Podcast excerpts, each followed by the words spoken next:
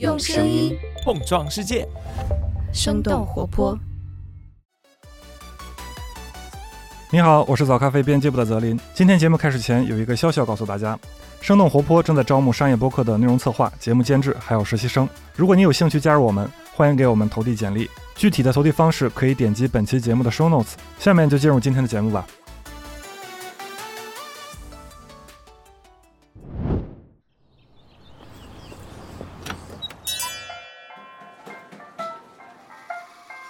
您的生动早咖啡好了，请慢用。嗨，早上好呀！今天是二零二三年的三月十七号，星期五。这里是生动早咖啡，我是来自生动活泼的梦一，几条商业科技精解读，和你打开全新的一天。前段时间，搜狐的创始人张朝阳在网络上倡导自己的四小时睡眠法，引发了网友们对于职场人睡眠的又一轮讨论。根据智联研究院发布的《二零二二中国职场青年睡眠质量报告》。超过半数的职场年轻人每天都要熬到深夜零点以后才睡觉，超过七成的年轻人平均每天睡眠的时间不足七个小时。从职场的维度上来看，交通物流、房地产建筑业还有互联网成为了最缺觉的三大行业。广告、公关、法务还有销售等等职业是熬夜程度最严重的群体。当然，这份报告还提供了一些有趣的数据，比如说男性熬夜的程度普遍更加的严重，而一旦有人同床共枕，熬夜比重就会骤降百分之十。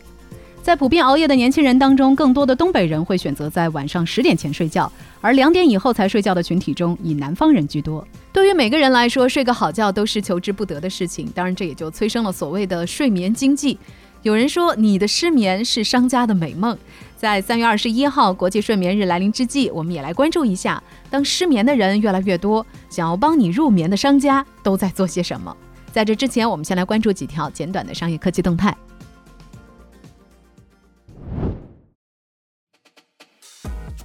GPT 四正式发布，准确度提升，增加图像输入。历经几个月的传言和猜测，美国当地时间三月十四号，OpenAI 以超出业界预期的速度推出了 GPT 四，实现了几个方面的提升，包括更加强大的识图能力，文字输入限制提升到了二点五万字，而且回答的准确性也显著提高，并且能够生成歌词、创意文本，实现风格变化等等。OpenAI 已经和多家机构展开合作，要将 GPT 四结合到他们的产品当中，包括 Duolingo、Stripe 和冰岛政府。GPT 四模型也将以 API 的形式提供给付费二十美元的 ChatGPT Plus 订阅用户，同时会纳入到微软的必应聊天机器人当中。OpenAI 工程师在官网发布的 demo 里强调，公司在去年八月就完成了 GPT-4 的大模型训练，此后经历了六个月的安全性能打磨。在 OpenAI 的内测当中，GPT-4 产生正确回答的可能性比 GPT-3.5 高出了百分之四十。实验表明，GPT-4 在各种专业测试和学术基准上的表现与人类水平相当。比如说，他们通过了模拟律师考试，而且分数在前百分之十左右。相比之下，GPT-3.5 的得分在倒数百分之十左右。这也说明准确度是 GPT-4 的一项重大改进，在任务复杂度更高的时候，应该会有所显现。当然，这一切都有待业界的进一步的测试反馈。随着 ChatGPT 越来越成熟，科技巨头对人工智能领域主导地位的竞争也在日益升温。Google 也在最近宣布，将会进一步的整合 AI 技术到医疗保健相关服务、Gmail 和 Google Docs 等等办公应用当中。硅谷寒风阵阵，Meta 宣布再裁万人。时隔仅仅四个月的时间，Meta 就宣布裁员一万人。去年十一月的时候，Meta 就曾经宣布裁员一点一万人。两轮裁员之后，Meta 的员工将会减少四分之一。同时，Meta 还宣布将会取消五千个职位的招聘计划，放弃低优先级的项目，取消多层管理层，使组织更加扁平化。在人员调整消息宣布之后，Meta 的股价上涨接近百分之七。自美国科技公司上一轮的裁员潮以来，包括 Meta、Google、微软、亚马逊在内的企业已经裁员接近十万人。Meta 成为第一家宣布第二轮大规模裁员的大科技公司。扎克伯格将2023年定为 Meta 的效率之年，表示世界经济发生变化，竞争压力增加，增长大幅放缓，不确定性可能还会持续好几年。公司甚至是整个硅谷都应该为此做好准备。辉瑞四百三十亿天价收购 Seagen，压住抗癌导弹药物。三月十三号，辉瑞宣布将以每股二百二十九美元，溢价接近百分之三十三的价格收购 ADC 行业的龙头 Cgen。ADC 也就是抗体偶联药物，这是一种新型的抗肿瘤药物。这笔总价值大约四百三十亿美元的交易，将是辉瑞新冠疫情以来最大的一笔收购。财新的报道认为，这笔收购即使是放眼全球生物医药行业，也可以说是天价了。备受资本青睐的 c g e n 成立于1997年，2001年在纳斯达克上市。作为美国 ADC 药物的先驱企业 c g e n 建立了严密的专利护城河。目前，他们拥有超过100件专利。官网显示 c g e n 目前共有四款产品上市，而他们的产品也向外界证明了 ADC 药物的安全性。如今，辉瑞通过这笔交易，用超过一年的净利润，获得后新冠疫情时代的稳定收入来源，在 ADC 市场占据一席之地。以上就是值得你关注的几条商业科技动态，别走开，我们马上和你一起来聊聊，想帮助你入睡的商家都在忙些什么。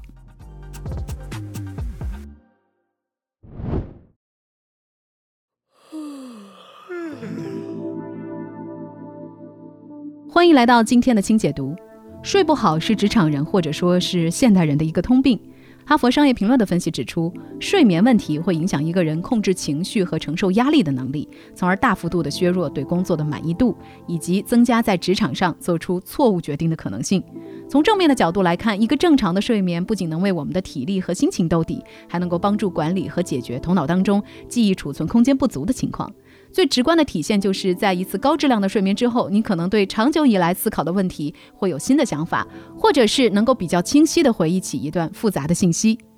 近几年来，市面上介绍睡眠的书籍是越来越多，人们在重视睡眠质量的同时，也对睡不好这件事儿产生了越来越大的焦虑。这种需求也被商家们看在了眼里，越来越多的人通过消费让外力来协助自己获得更优质的睡眠。在艾媒咨询的调研当中，有超过四成的受访者表示会购买助眠产品，大多愿意接受定价不超过四百元的商品。艾媒咨询认为，目前的睡眠经济市场规模可以超过四千亿元。其实，在二零一六年前后，睡眠行业就曾经出现过一次融资和创业的高峰。京东、罗莱家纺、喜马拉雅等等企业都曾经以投资的方式布局睡眠行业。此外，蒙牛、可口可乐等等快消巨头也推出过助眠功能的饮品。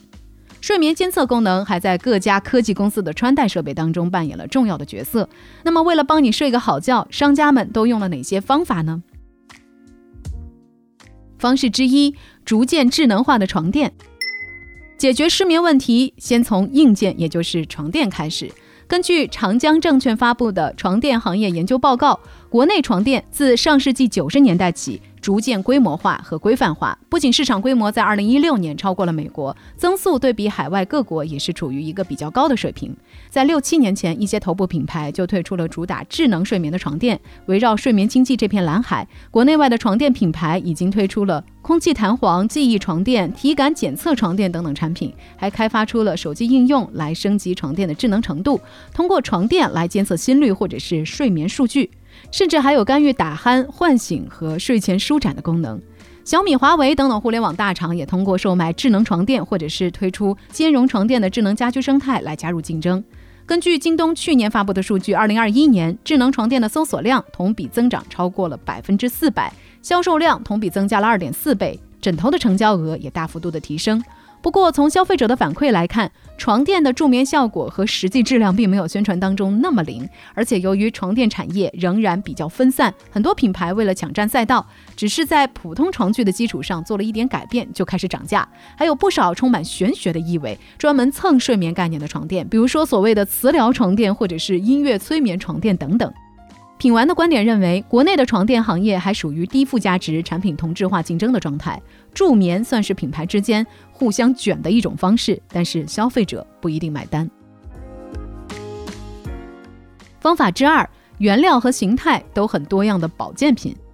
相比于换床垫这么麻烦的事儿，更多的消费者喜欢简单直接的解决方法，吃保健品就是其中之一。根据天猫国际的数据，在二零二一年的下半年，有超过两百万的年轻人在天猫国际上同时购买了进口咖啡和助眠功能性食品。这种生活方式也被一些人称为“早 C 晚 M”。早 C 指的是早上用咖啡来提神，晚 M 指的是夜晚用褪黑素 （melatonin） 来助眠。根据丁香医生的介绍，适量的褪黑素是能够调节人的昼夜节律的。由于褪黑素在许多地区属于处方药，但是在中国目前是允许作为保健食品原料使用的，所以这也给了不少消费者一定的安全感。汤臣倍健、同仁堂等等一些大健康领域的公司都已经加入了褪黑素的研制。在二零一八年，褪黑素原料药行业一度到了供不应求的状态。不过，还是有不少的商家正在试图从缓解神经紧张的角度，在以褪黑素为主导的助眠保健品市场当中分一杯羹。其中比较有代表性的是 Y 氨基丁酸，或者叫做 GABA，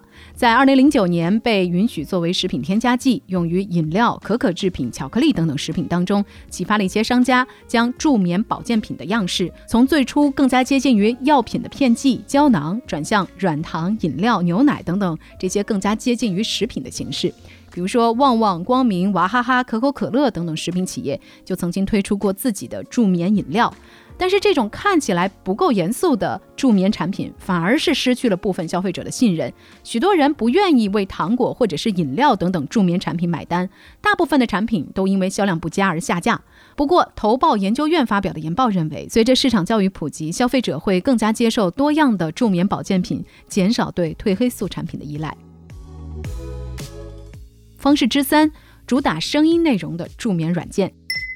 除了吃，另外一种感觉上简单可行的方法，就是使用和睡眠相关的应用程序。它的尝试成本更低，往往可以免费安装，而且大多都是以手机为媒介使用方便。根据艾媒咨询的数据，超过四成的受访者偏好那种带有助眠声音播放功能的助眠软件。目前，白噪音只能算是助眠软件的一些基本配置，冥想的音频指导、用明星的声音读睡前故事等等功能也已经开发的比较完善。根据三十六氪的报道，一些海外的软件还推出了对话讲故事、直播助眠、睡眠教练等等功能，希望用更加。加垂直的功能来突出自身的专业性。不过，助眠应用的口碑两极分化严重，不仅助眠应用的效果有待提高，还有不少人表示存在不充 VIP 很难使用、广告多等等一系列的问题。目前，国内助眠应用行业的壁垒并不高，竞品数量很多。另外，内容同质化严重，还导致了用户的付费意愿比较低，助眠软件商业化仍然比较困难。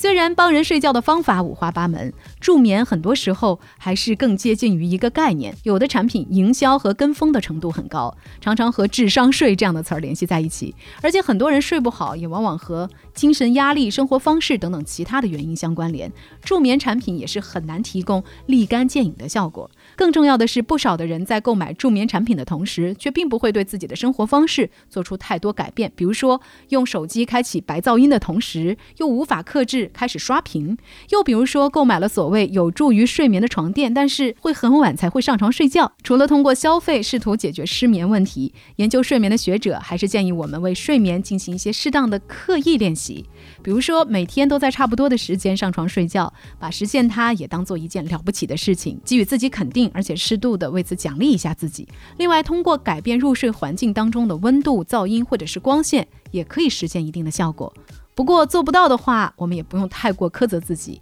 就用失眠的时间去做一些其他的事情，比如说听个十五分钟的播客什么的。总之，不要让睡眠变成一件焦虑而有压力的事情。那聊到这儿，我们也很想来问问你，你最近睡得还好吗？你有些什么样自己提高睡眠质量的方法呢？欢迎在我们的评论区和我们一块来聊聊。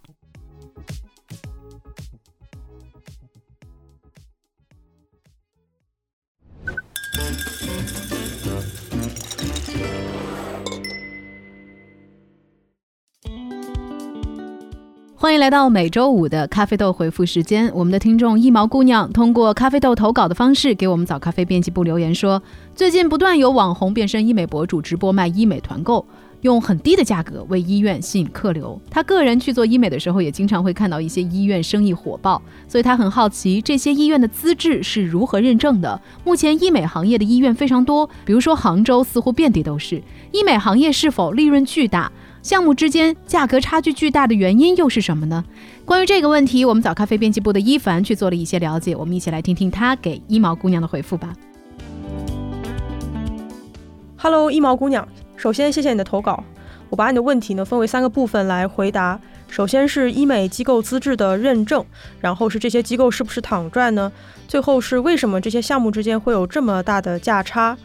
首先，我们要区分一下生活美容和医美这两个概念。生活美容或者说皮肤管理，也就是以前所谓美容院里面的那些常规项目，包括皮肤啊、身体护理等等。这种店呢，一般靠加盟。医美呢，是指医疗美容，性质上也更偏向医疗。要开办一家医美机构的话，你需要到卫健委去做审批。它和生活美容最大的区别是涉及到手术啊、医疗器械、从业人员资质等等。根据界面新闻的消息呢。开医美机构需要的医疗资质其实非常难拿，因为涉及到医疗废物等等问题，所以从选址到装修都需要向卫健委报备申请，这些要求都很严格，而且还不能随意改动。那么医美机构能够分成诊所、门诊部、医院三个级别，初级的门诊能做光电或者注射类的项目，以及像双眼皮埋线这类小手术；门诊的话呢，就可以做二级的全麻手术，比如说丰胸、吸脂等等。目前来说的话，医美机构经营还是大多以直营为主，当然我们这里不讨论无证经营或者说打擦边球的小作坊，但是这种数量其实是很大的，而且往往呢因为避开了合规的费用，赚的还会更多。一份二零一九年的报告显示，中国合法的医美机构的数量大概在一万三千家左右吧，而不具备医疗美容资质的机构超过了八万家，占全部医美机构数量的百分之八十六。而且，就算是正规的医美机构，也有约百分之十四的商家存在违规经营的现象。那么第二个问题，也就是赚不赚钱，其实回答医美行业是否有暴利，可能会和这周三我们早咖啡做兽医院是不是真的躺赚有点像。他们都是消费者感觉花了很多钱，但是从业者也没觉得自己赚到很多钱的这种例子。原因呢，也有点类似。首先，资质审查严格，导致前期呢，店家必须在店租等等方面投入很大，那么回本的难度当然就更高。其次呢，医美是一个极度重资产又重人力的这么一个行业，几十万的仪器的价格，医生的薪水和提成，一些医院呢，他还要聘请这种所谓销售顾问，那么这些都是钱。最后，医美其实并不是一个刚性的需求，人们在医美上的消费能力也没有想象的那么强。很多医院还是靠口碑或者熟人做宣传，所以获客成本并不低。对大部分的医院来说，人均消费还是撑不起自己目前现在的运转。那么，回答最后一个问题，就是项目之间价格的差距为什么这么大？那么原因之一当然就是上游的供应商非常强势的定价，也就是真正在赚钱的这波人。比如说玻尿酸的产品批发价就从国内的几百元到进口品牌的五六千不等，这个中间加价的空间就很大。除此之外呢，设备的山寨水货也是一个问题。比如说热玛吉一种射频类的医美的设备，它就有很多档。南方都市报的一个调查说，光是最低和最高档的山寨机之间的价格差就有十倍多。医美机构自身的盈利空间并不大，所以往往会在项目的价格上做文章，那么价格差距也自然就变大了。最后再次提醒大家，从下周开始，早咖啡会在周一到周五每天更新，希望能为你的每一天都带来一些有启发或者有趣的瞬间。